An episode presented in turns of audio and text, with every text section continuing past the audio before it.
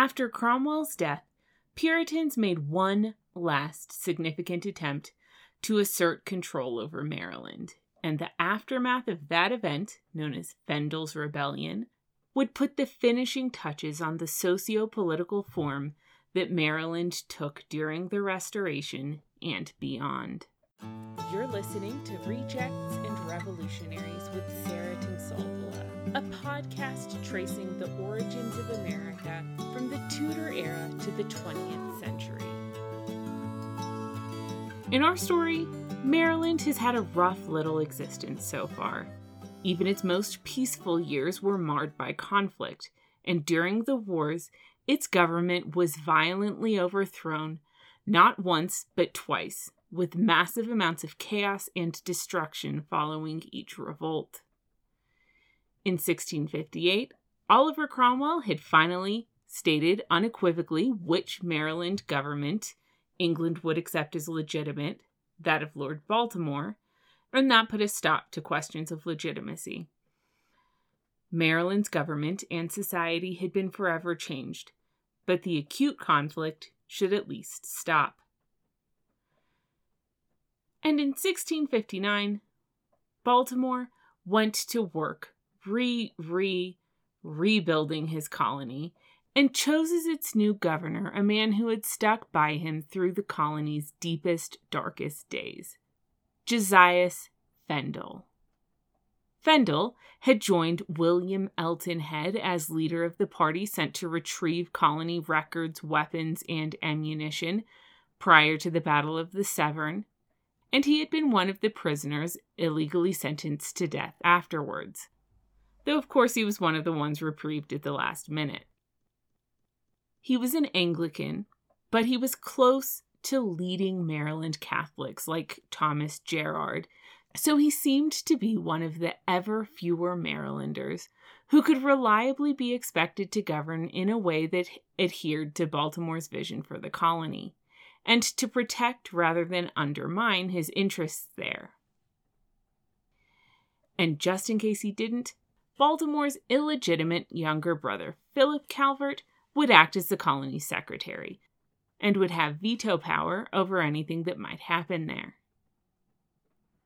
So in 1659, Fendall had returned to Maryland as governor, but the first thing that Puritans there had done was arrest him, force him to all but eliminate the oath of allegiance to Baltimore, and only release him when he signed an oath that they had written promising not to disturb the Commonwealth.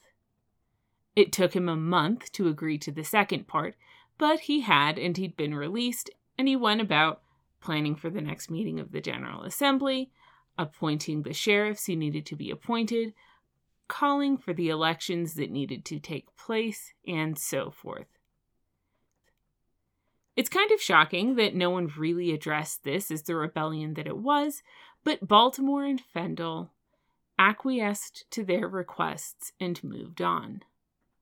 The fact that they didn't call them on this, but rather let the Puritans win, is actually a good demonstration of just how fragile Maryland was at this point in time. Fendall would have to play a balancing game, and perhaps an impossible one. He would need to advocate for Baltimore's interests as well as he could without prompting action from the colony's Puritans. Puritans were overwhelmingly more powerful and populous within Maryland at this point, and by now they had imprisoned him at least twice and sentenced him to death once. It's more than possible, though not recorded, that he was also exiled once before that during the plundering time. The extent to which Fendall could advocate for Baltimore's interests would rely on one thing and one thing alone, and that was how much external support he got. Of course, at the same time in England, Richard Cromwell was being forced to abdicate his position as Lord Protector. Oliver had died just months after restoring Baltimore's proprietorship, and his son had only managed to stay in power for eight months after that. And this raised Puritan hopes yet again. Baltimore was a Catholic, and he was a Catholic who had ultimately thrown his lot in with the Commonwealth. So, whatever the new government, it was possible that for one reason or another it would bear some ill will toward him. And this meant that whatever that government ended up being, it could conceivably reverse Cromwell's decision. This time, though, the revolt wouldn't be violent. They would simply push in a political way for the reforms which would allow them to dominate the colony by virtue of their strength and population within it. And it would be up to Baltimore to oppose them. So Fendall's instructions for the election for the General Assembly called for each county to send four delegates to the House of Burgesses, which should have meant that 24 delegates were sent. But instead, Anne Arundel County sent seven delegates, headed by old Puritan Governor William Fuller. This was a flagrant breach of protocol, but Fendall let it happen. And then, when St. Mary's County sent its four delegates, perhaps the only four delegates in the county who could be expected to be on the side of Lord Baltimore, the House of Burgesses immediately contested the election of three of them. One man was defeated in this spat, but he was replaced by another person loyal to Baltimore. So things were already looking hostile. Of the 27 delegates, only four seemed to be loyal to Baltimore, while at least 20 had played an active role in Maryland's old Puritan government, which had overthrown his authority. That was essentially to be expected. But what's surprising is that the Governor's Council, which formed the Assembly's upper house, and which consisted of people appointed by either Lord Baltimore or Governor Fendall, was split about 50 50 between people who supported Baltimore and those who were either neutral or antagonistic toward him. In theory, the way that any of these General Assemblies should have worked, New England excepted, was that the lower house represented the colonists, while the upper house represented the owners of the colony. Whether Lord Proprietor or Joint Stock Company, or in Virginia's case, the King. Then, in theory, whatever the colony did would have to serve or at least respect the interests of both parties. Baltimore's interests really couldn't be served by a split upper house. And the fact that it was split meant that the only real protection for Baltimore's interests fell on Fendall and Philip Calvert. That means the entire onus of advocating the unpopular political position in an already tumultuous colony fell on two individual people and it was Fendall who had appointed the neutral or antagonistic parties to the upper house. So that's just something to note before we progress in the story. So, the first thing on the schedule for the assembly meeting was taxes. Under laws that had been operating since 1647, Baltimore had been financially responsible for all military affairs in the colony.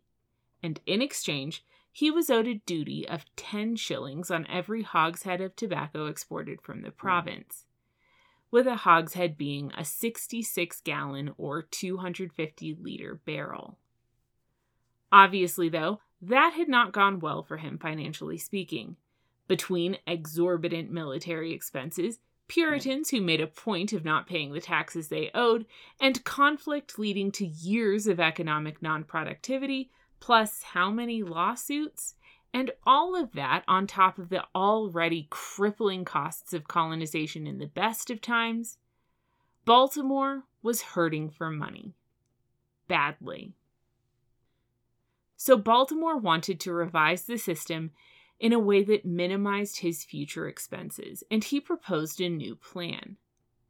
He wouldn't be financially responsible for any of the colony's military defense, and in exchange, he would take only two shillings of tax on hogsheads of tobacco exported to England, though he would still take the full 10 shillings on tobacco exported to non English countries like the Netherlands. But the House of Burgesses refused the proposal. Instead, they took inspiration from Virginia's recent history and sent their own declaration to the upper house, demanding that the upper house acknowledge the Burgesses as a legislative body independent from any other power in Maryland and the highest authority in the colony. This meant that Maryland would become a colony governed exclusively by popular rule, with Baltimore given no say whatsoever. And that, of course, meant that the Puritans would be back in control. Baltimore would mm. keep his official title, but have no input into how the colony governed itself, nor how much money he received in colonists, nor indeed the extent to which Catholics would be tolerated there. When they received the proposal, the upper house asked for clarification of exactly what the Burgesses were asking for here. Please make this sound more reasonable than it does. And the Burgesses responded by requesting a conference to be held the next day, and the upper house agreed. And at the conference, the Burgesses clarified that there was no nuance to be found in their proposal. They wanted no one in the colony to have any power except for them. They would have all the power, and Baltimore would have none, and that was their plan and their intention. The upper house would be dissolved completely, and the Burgesses would be in complete control of the colony. End of story.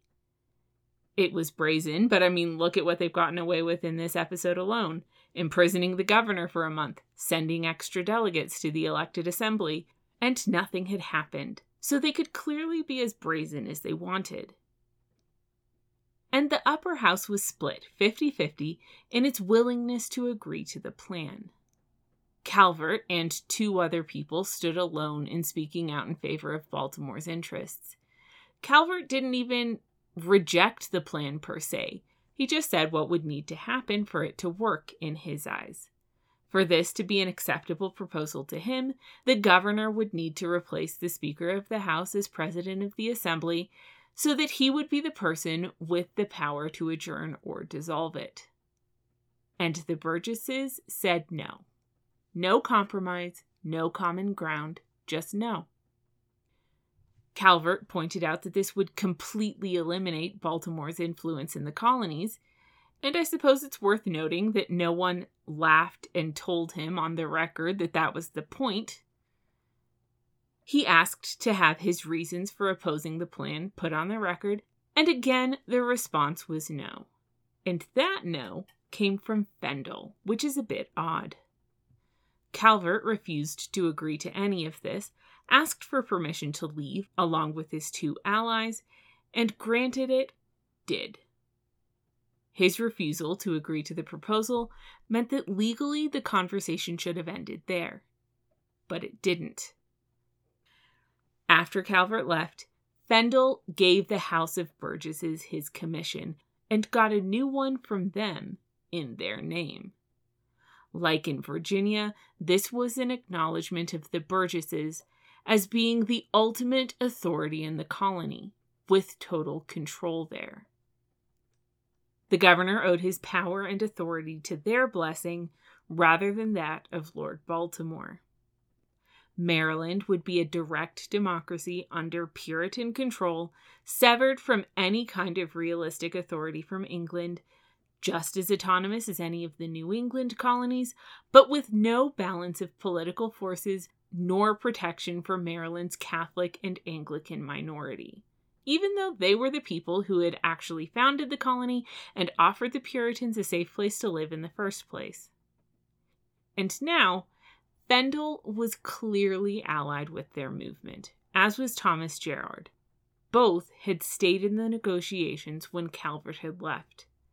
Fendall hadn't dismissed the meeting or the assembly, but instead he had submitted himself to the authority of the Burgesses. And like I said, Fendall was the one responsible for appointing both Gerard and the other council member who stayed, while Baltimore had appointed the three people who left in protest. Fendall and his allies agreed so readily to the demands that they quickly came to be seen as leaders of the movement and in fact, it's gone down in history as Fendall's rebellion. And that's odd, because, like I said, Fendall had previously been unshakable in his loyalty to Baltimore, and for that matter, so had Gerard. The standard interpretation has been that Fendall led this, but the standard interpretation gives virtually no discussion of Fendall's motivation for doing so. Some argued that this was provoked by the tax issue. Some simply feel that he had a political change of heart, or maybe that he saw this as being the best way to stabilize the colony. But most don't really discuss motivations, just the effects of the rebellion. For me, though, the more logical explanation would lie in the same factors that had pushed Governor Stone to behave so weakly before. The Puritans were too powerful, and there was too little backup for anyone opposing them on Baltimore's behalf. At the end of the day, the only repercussions for a governor's decision making would come from the Puritans. I don't necessarily see how someone could get through the Battle of the Severn, followed by a month's illegal imprisonment, only to turn around, change his mind, and lead a Puritan revolt. But I can easily see how someone would get through the Battle of the Severn, followed by a month's illegal imprisonment, too tired and too intimidated to fight back. And to this point, in the months before the rebellion, Gerard had gotten into a little bit of legal trouble for saying that Fendall would yield to anything requested by the people of Anne Arundel. So was he a traitor? Or was he just a burned out guy who didn't want to fight a battle that he ultimately couldn't see winning? We'll never know the answer, but regardless of why, the Restoration is what brought an end to Maryland's direct democracy. Against Puritan hopes, Charles II did confirm Baltimore's power in the colony, and then he went even further. He ordered Virginia to use its militia to help Baltimore retake control of Maryland if it came to that. And Berkeley agreed to the idea with the kind of enthusiasm you'd expect from him. In 1660, Maryland had 12,000 inhabitants, while Virginia had 40. So this wasn't a battle that Maryland Puritans were going to win. Baltimore named Philip Calvert as the new governor of the colony and ordered him to try Fendall for treason and execute him. If it was possible without risking the colony's safety, Baltimore said he would also like to see Fuller executed, along with as many as possible of the other Puritan leaders responsible for the illegal killing of prisoners after the Battle of the Severn. He even authorized Calvert to use martial law if necessary. The top priority, though, was Fendall, who should be executed no matter what. But contrary to his orders, Calvert was pretty lenient. He confiscated some estates and banished Fendall, Gerard, Hatch, Fuller, and some others, but he didn't execute anyone. And apart from Fuller's, all of the sentences ended up being remitted after a few years. In the month that this trial took place, a similar rebellion was again led by the Burgesses, and when Calvert charged them with sedition, the courts simply refused to find the Burgesses guilty. Calvert protested and ordered the people who had nullified the laws to be charged with sedition, but of course, the Burgesses simply found them not guilty too. Then, when Baltimore created a process for how foreigners could become legally recognized residents of Maryland with almost the same rights as English citizens, the Burgesses simply did whatever they felt like on the issue. And then they pushed yet again for control of the upper house. This time, their proposal was that Nominations for any appointed office would start with a list generated by the Burgesses, with the governor forced to choose from that list. That again would mean that the Burgesses had ultimate control of the types of people put on the governor's council, meaning Puritans, while the governor would have little more than symbolic authority in appointing someone and the Assembly now repealed the 1647 customs duty and replaced them with a flat tax of 12 pounds of tobacco per taxable person per year. In other words, two shillings per taxable person per year. In other words, virtually nothing. And for maintenance of the colony, they gave themselves the power to tax all ships trading on their shores. So again, Governor Philip Calvert's power was tenuous at best, and he was really trying. He established a mint, and he kind of got people to use it. And he passed a pension act to take care of the people injured protecting the colony. And he resisted Puritan advances as best he could, but he wasn't able to govern even according to Baltimore's minimum requirements. And that's the ever moderate Baltimore's minimum requirements. The population boomed, the economy improved, but Baltimore was going to see none of the benefits of this, either financially or in terms of actually having his vision for the colony realized. And it seems like at this point, Baltimore realized the finality of the state of affairs. He wasn't going to have some idealistic experiment in the wilderness. That was dead. He wasn't going to have power over it, and he wasn't going to move there. None of those original aspirations were going to happen. And he wasn't going to recoup his financial losses either. And at this point, we see Baltimore take a turn for the more cynical. He started simply appointing his own family members and their friends to all the lucrative positions in the colony. If there was an easy way for a Calvert to make a buck, he didn't hesitate to let them. What Catholics still lived there would be left alone and forget about the rest. And in a lot of ways, Maryland's change of course is a good representation of the direction that the broader English speaking world would take during the Restoration. And next week, that's exactly what we're going to look at.